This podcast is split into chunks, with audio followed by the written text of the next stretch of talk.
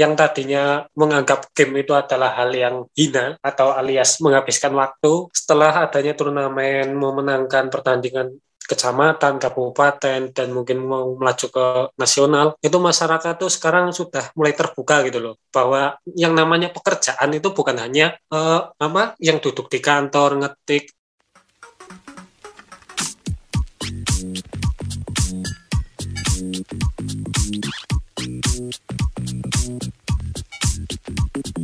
Halo semuanya, kembali lagi di podcast Talk Talk to You bersama gue Mawar dan gue Rizka. Kali ini kita kedatangan tamu yaitu Denny dan juga Alvin yang merupakan uh, pro player dan kita bakal bahas seputar game di episode kali ini. Silakan bintang tamu untuk memperkenalkan diri. Oke, nama saya Denny Alamsah. Umur saya uh, menginjak 21 tahun. Tempat tinggal itu Pasunden, Lipursari, Kecamatan Leksono, Kabupaten Wonosobo, dan tepatnya di Jawa Tengah. Ya, di sini juga saya ada Daniel Alvino. Itu lebih tepatnya nama pendek ya. Karena kalau panjang nggak mungkin bisa disebut semuanya. Uh, ya mungkin sebagai formalitas tak sebut semuanya. Saya ulang, nama saya Wang Chen Sin Daniel Alvino, keturunan Indo Taiwan. Uh, untuk umur saya masih sekitaran sama dengan Mas Din Alamsah yaitu masih 20 menginjak ke 21. Tempat tanggal lahir yaitu Wonosobo 17 September 2000. Juga tempat tinggal satu desa, satu tempat yang sama dengan Mas Dini Alamsa. Ya, kira-kira seperti itu. Halo Kak Deni dan juga Kak Alvin, gimana nih kabarnya kalian di masa pandemi ini? Nah, berhubung diberlakukannya PPKM nih, eh, banyak nggak sih penyekatan di daerah kalian? Untuk PPKM sih di sini malah lancar ya, bisa dibilang nggak ada penutupan sama sekali.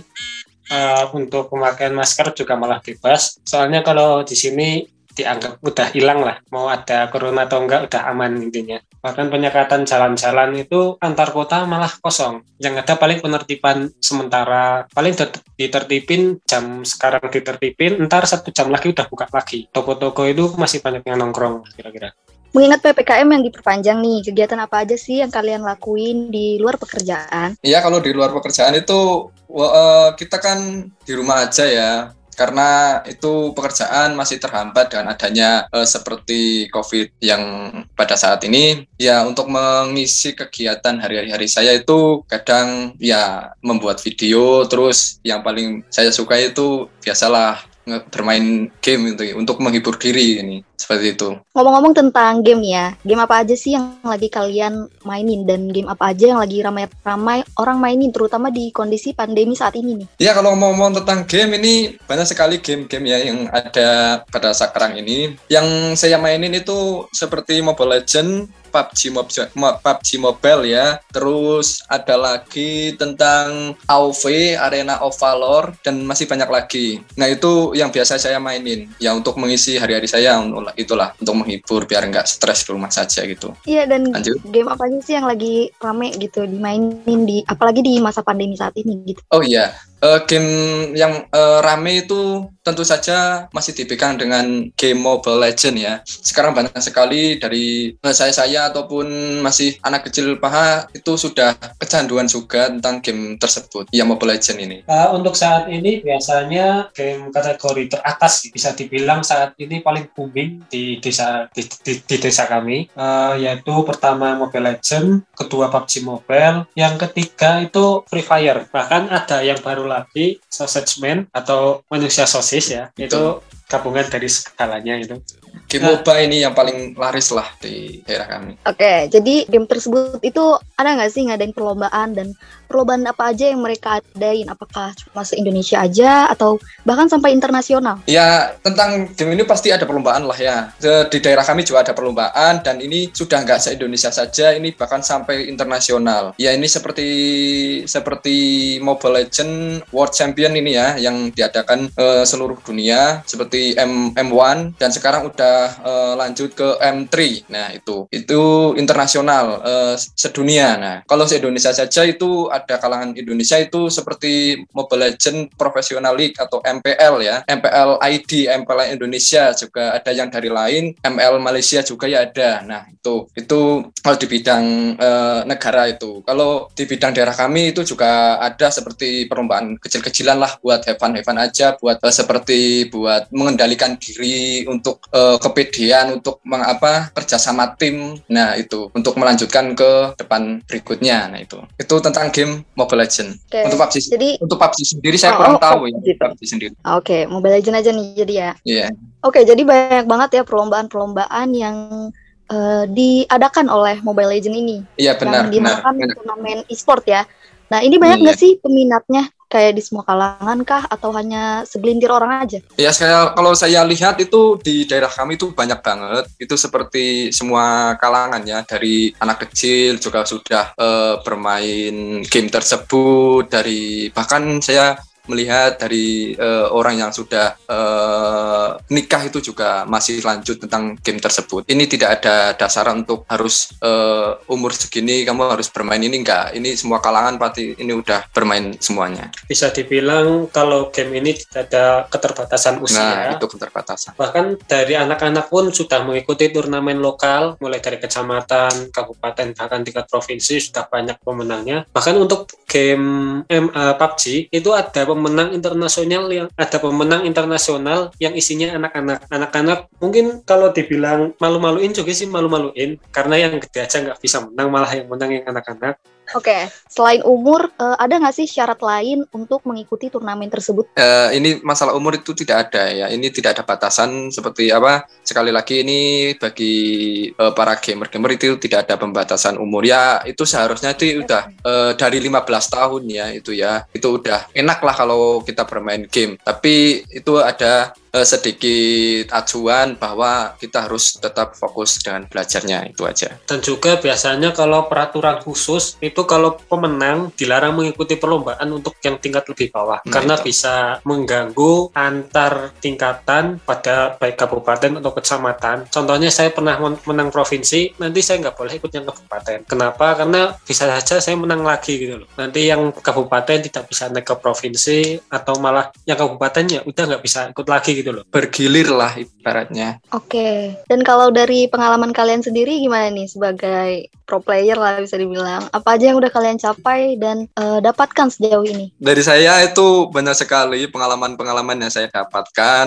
eh, terutama saya itu ini kan sebuah game Mobile Legend itu kan sudah berapa tahun ya sekarang ya? Udah ada berapa tahun? Empat tahun ya. Itu rilis itu 2016. Nah saya itu udah telat tiga tahun. Saya itu memulai game Mobile Legend itu dari 2019.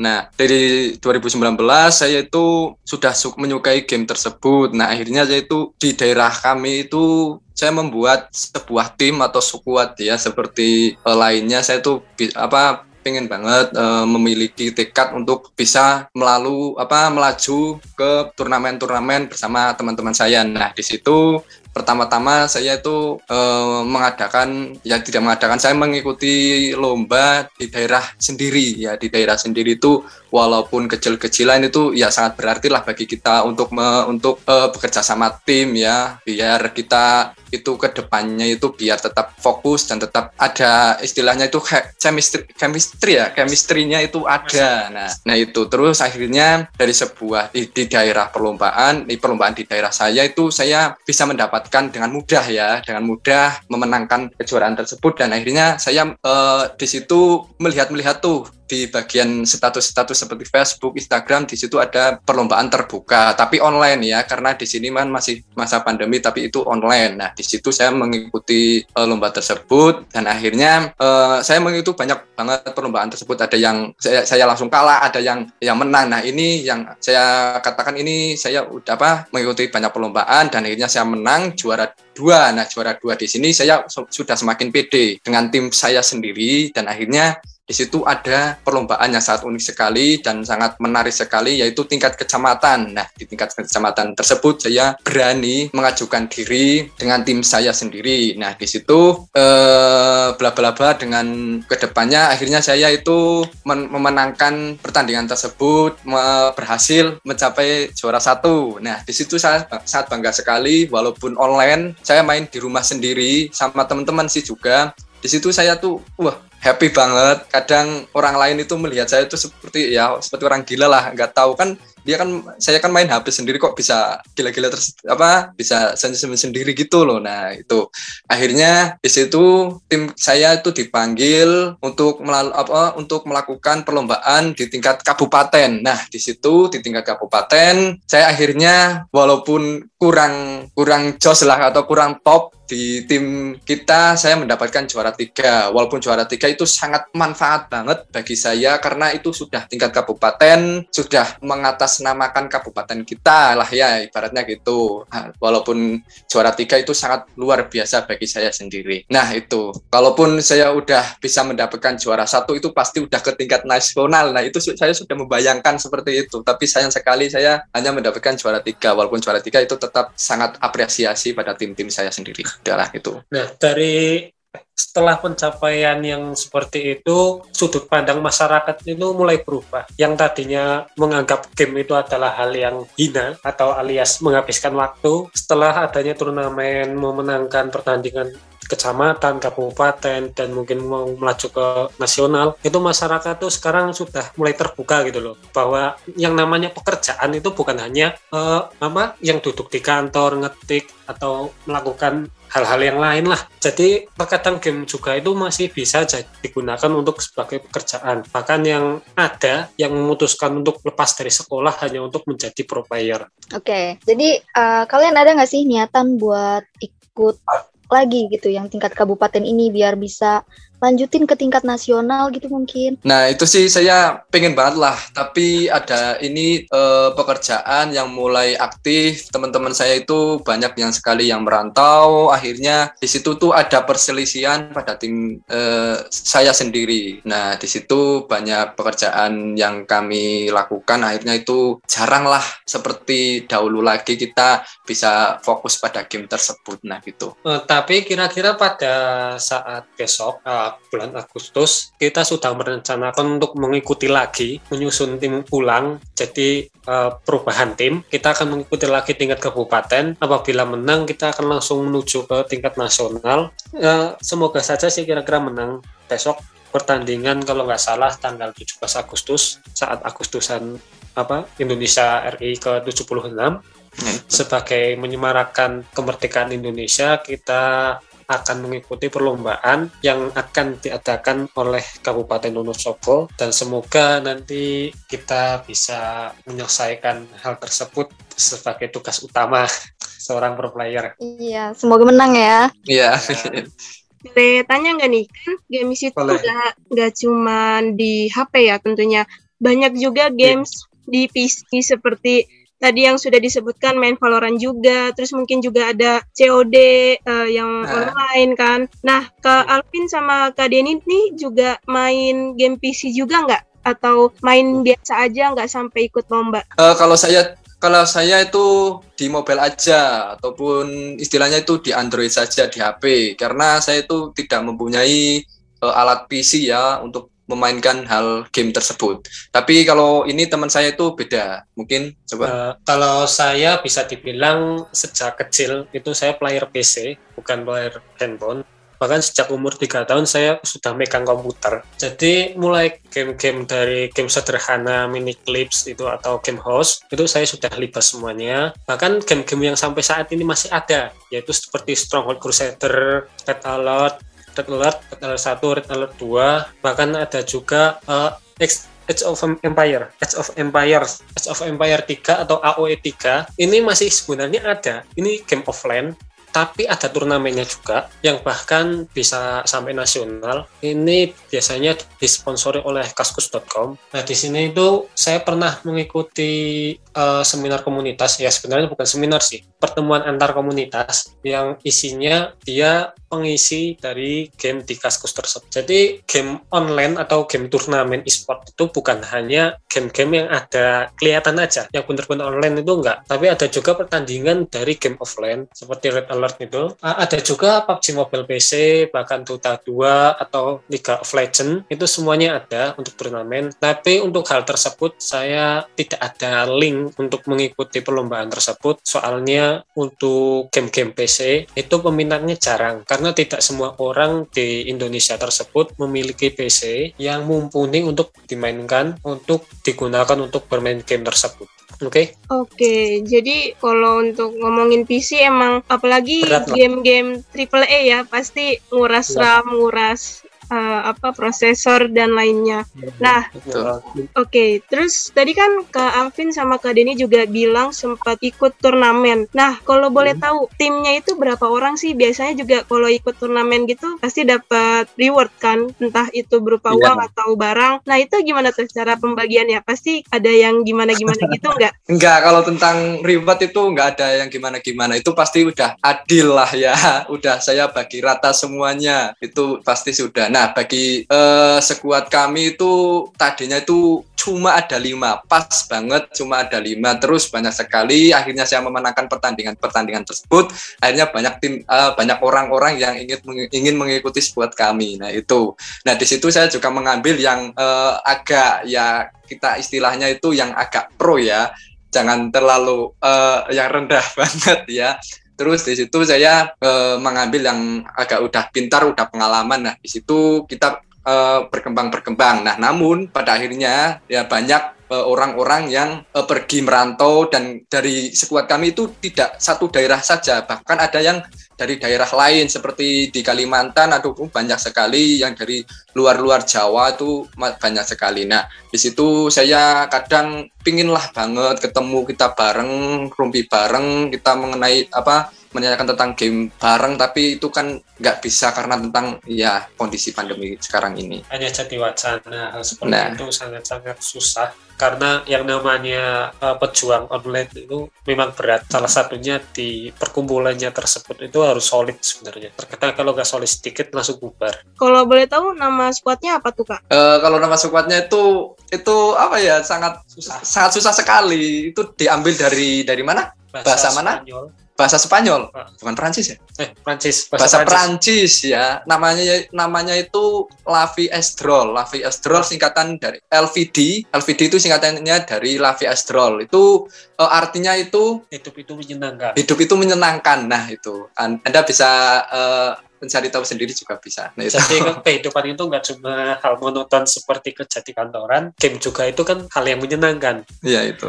Jadi membuat support dengan nama hidup itu menyenangkan kita juga tetap mendapatkan sebuah fee dari game tersebut jadi nggak mainnya nggak cuma-cuma gitu loh masih ada manfaatnya ya. oke okay. terus kan banyak banget nih sekarang youtubers game gamer ya nah kak yeah. Alvin sama kak Denny nih ada niatan untuk bikin channel YouTube nggak kayak untuk main games kan kayak The Zoomers, Meow Out, Apip gimana kak kalau tentang YouTube ya, saya tuh udah dari dulu itu ada niatan mau bikin YouTube karena kan ini kan skill saya, skill teman-teman saya kan apa ya sayang ya kalau nggak di share ke publik nah gitu.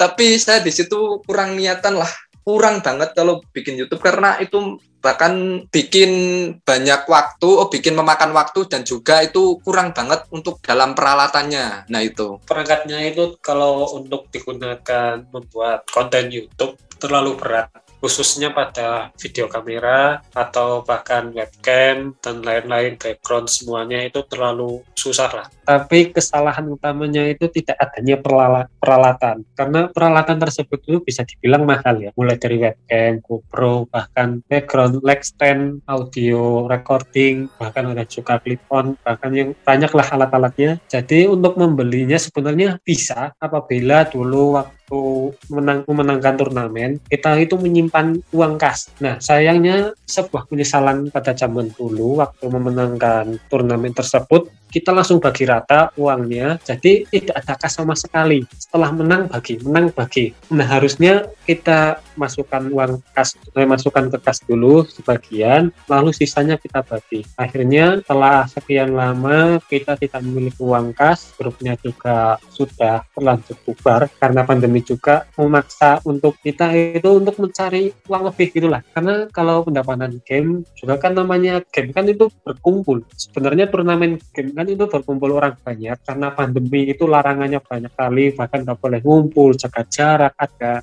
menggunakan masker lah. Akhirnya yang ada turnamen online. Turnamen online tuh uangnya terlalu sedikit, bahkan timnya juga banyak yang tidak mau. Akhirnya banyak yang merantau. Nah, dan juga kita sudah mem, apa mau mencoba membuat akun YouTube tersebut melihat banyak apa konten kreator yang menggunakan game sebagai isi konten utama mereka seperti mau bahkan Just No Limit atau Windows Sudara itu kan uh, mereka sudah booming ketika kita mencoba untuk membuat akun YouTube baru itu kita sudah ketinggalan sangat-sangat jauh. Bahkan kita mau membuat review dari game tersebut itu sudah ada sebelumnya. Jadi sangat terlalu tidak konsisten tidak tidak konsisten tidak relevan lah kira-kira seperti itu. Oke Calvin dan Kak Denny terlepas untuk kayak ngegames turnamen gitu ya ikut-ikut turnamen. Ada sering nggak main games-games yang buat fun-fun aja kayak games horror misalnya gitu? Uh, untuk game-games hanya untuk fun kita sih main banyak banget malah. Ya kalau yang biasanya Mas Dini suka main itu game PES game bola. Kalau saya kurang kurang minat game bola karena ya lihatnya itu itu aja gitu loh hanya lapangan.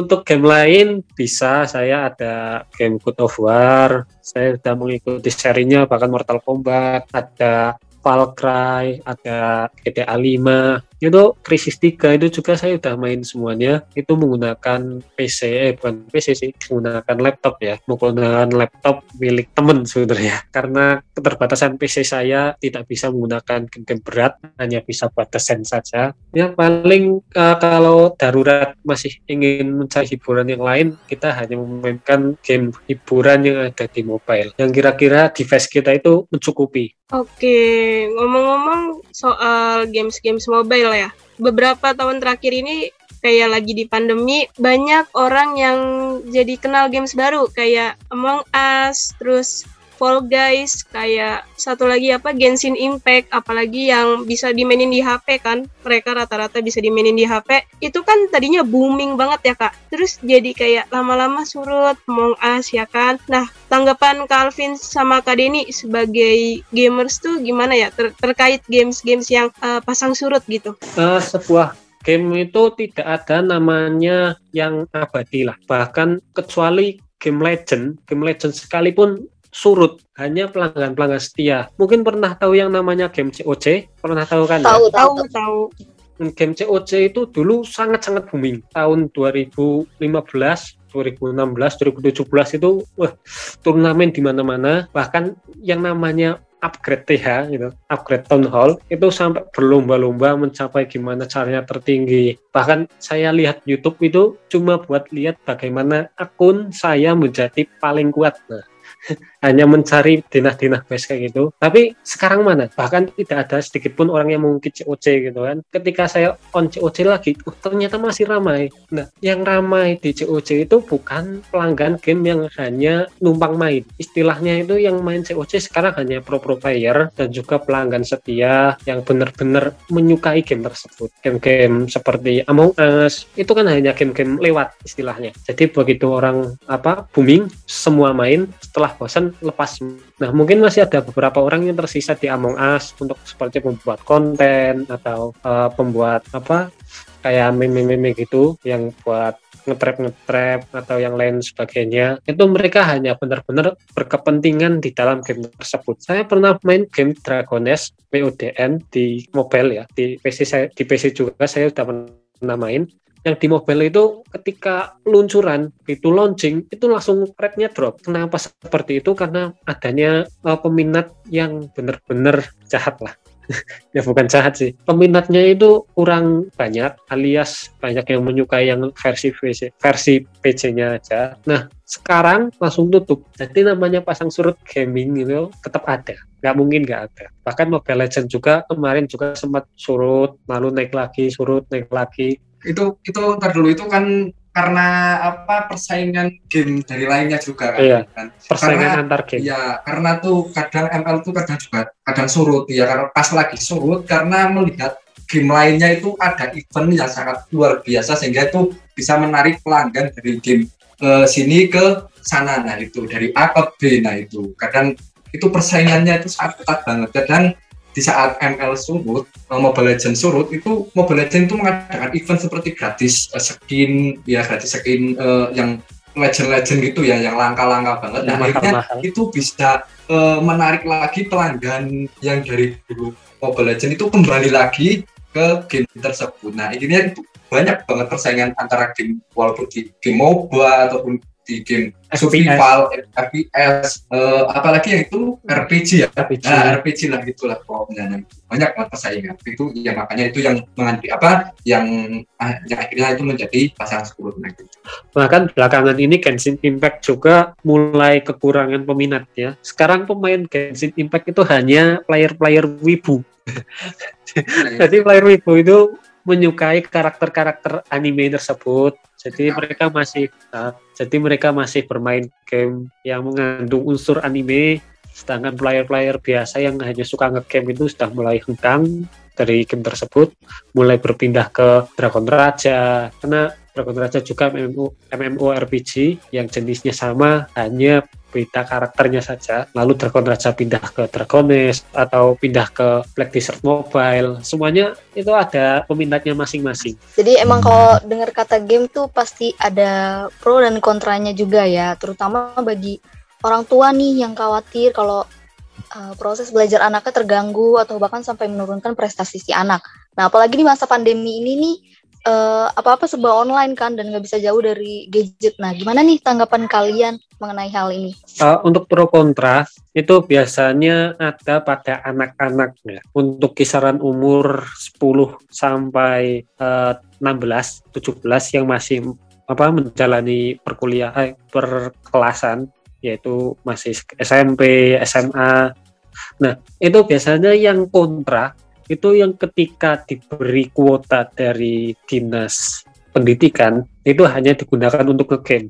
Jadi kayak kuota Zoom meeting atau kuota WA atau kuota apa itu malah digunakan untuk bermain game, tidak belajar. Nah, itu yang kontra. Untuk yang pro Bahkan ada yang seperti saya katakan tadi, ada yang mendukung anaknya tidak sekolah hanya untuk bermain game. Nah, itu biasanya orang-orang orang tua yang memiliki kecukupan lah istilahnya, memiliki uh, anggaran untuk anaknya, membelikan PC, membelikan alat-alat untuk live streaming atau alat untuk turnamen bahkan menyediakan sponsor karena turnamen untuk sekelas nasional itu sudah membutuhkan yang namanya sponsor. Tidak mungkin mengikuti turnamen nasional tanpa sponsor. Jadi untuk pemain-pemain apa pemain-pemain biasa itu hanya bisa mencapai tingkat kabupaten, provinsi, itu sudah paling tinggi. Jadi ketika mau menginjak ke nasional, kita membutuhkan yang namanya sponsor untuk yang namanya transportasi, untuk seragam atau biaya hidup di lokasi turnamen. Nah, itu untuk yang pro, biasanya itu menyupport semua itu. Tapi yang kontra itu menganggap bahwa hal yang namanya game itu sepele lah, tidak menghasilkan apa-apa. Tapi bisa dilihat bahwa pro player saat ini yang benar-benar pro lah bisa dibilang seperti Just No Limit atau RRQ tim, tim RRQ itu sudah bisa dibilang mendunia orang orang gamer nggak tahu nggak mungkin gak ada yang tahu namanya RRQ itu pasti tahu. Itu mereka penghasilan utama di game. Penghasilan lain itu hanya sampingan. Jadi pro kontranya itu hanya tergantung pendapat masing-masing orang tua. Biasanya orang tua yang tidak mendukung anaknya bermain game itu jelas menolak adanya game atau turnamen tersebut. Nah sisi pandang saya sebagai ya pro player lokal lah ya bisa dibilang seperti itu. Kalau untuk khusus orang tua sebaiknya jangan melarang apa pun yang bisa mengganggu mental anak. Ketika anak itu hobi game, dipaksa untuk belajar, dipaksa harus kuliah, harus jadi PNS, harus jadi insinyur itu tidak jadi. Percuma, nggak mungkin jadi, malah justru adanya pemberontakan terhadap anak tersebut. Kalau memang berminat di game, dukung. Tapi jika bermain game hanya untuk bermain-main, tidak ada niatan untuk serius, segera untuk dicegah bermain game. Karena bisa dibilang game itu bukan apa bukan hal yang benar-benar seperti makanan lah. Game itu bisa dibilang racun tapi menyembuhkan. Ya asli, aslinya itu pandai-pandai pandai-pandai kita sendiri lah ya. Hmm. Kita kalau mau main itu harus um, waktu, harus kita itu harus jaga kondisi tubuh kita ya Terus yang paling penting itu kalau kita mau fokus terhadap game tersebut, ya harus kita harus uh, bisa melangkah ke depan, jauh, harus uh, bermanfaat, harus berarti. Nah, harus memiliki banyak planning. nah Jadi nggak cuma aku mau game sekarang, ah besok pensi, ah besok libur. Gitu. Nah itu malah mengganggu seperti itu. itu malah Kalau mau ngegame, ngegame. Waktunya kerja, kerja. Tidur ya tidur. Waktunya makan, makan.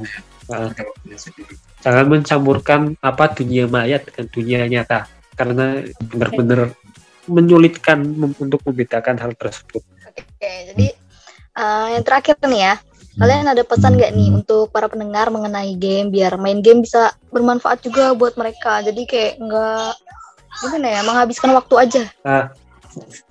Untuk para pendengar setia Talk Talk to You, sebaiknya jika ingin melakukan apa melakukan hobi kalian, salah satunya itu mengegame, bermain game, jangan melupakan apa yang seharusnya menjadi tanggung jawab kalian. Jika kalian masih belajar, ya sebaiknya kalian belajar dulu. Setelah belajar baru ngegame. Atau kalian bisa menggunakan waktu istirahat kalian yang sedikit, kalian bisa menyisihkan satu atau dua jam dari waktu istirahat kalian untuk bermain game tapi tidak pernah melupakan apa yang namanya tanggung jawab tersebut. Ketika kita harus berangkat sekolah ya berangkat, jangan beralasan wah semalam saya bergadang bermain game saya nggak mau berangkat sekolah. Nah itu benar-benar tidak inilah Sama-sama. salah kaprah ya. Jadi game itu kalau kalian menganggap hiburan, anggap game hiburan. Jangan menganggap game itu sebuah hal yang benar-benar perlu kalian lakukan saat kalian tidak butuh untuk melakukannya. Paling nggak rata-rata pro player saat ini itu sudah lulusan sekolah. Sangat jarang yang tidak lulus sekolah. Jadi buat kalian yang memang suka game dan ingin menjadi pro player, usahakan kalian lulus dulu. Setelah lulus, kalian bebas melakukan apa pun itu karena kalian sudah menjadi masyarakat. Karena biar gampang gitu ya Iya, prosesnya ya. Kalau kalau udah lulus itu kan prosesnya kan gampang. Kalau kita mau fokus ke game. Karena yang namanya sudah menjadi masyarakat setelah lulus SMA, kalian itu akan merasakan pahitnya punya duit atau susahnya mencari uang tersebut. Baik, untuk pendengar setia Talk Talk to You, terima kasih sudah mendengarkan podcast kami. Pada akhirnya kita jadi mengetahui nih bahwa games itu bukan hanya games dan banyak sekali manfaatnya setelah yang diceritakan oleh Kak Alvin dan Kak Denny. Nah, kita berharap ke depannya games di Indonesia, eh, apalagi developer-developer yang menciptakannya mungkin bisa menciptakan games yang lebih baik lagi untuk semua umur dan semua kalangan. Baik, terima kasih sekali lagi untuk Kak Alvin dan Kak Denny. Terima kasih juga kepada pendengar setia Talk Talk to You. Dan untuk kalian yang ingin mendengarkan episode Talk Talk to You secara gratis, kalian bisa mendownloadnya dan bisa didengarkan secara on demand di mana pun dan kapan pun. Gue mau Ranti undur diri.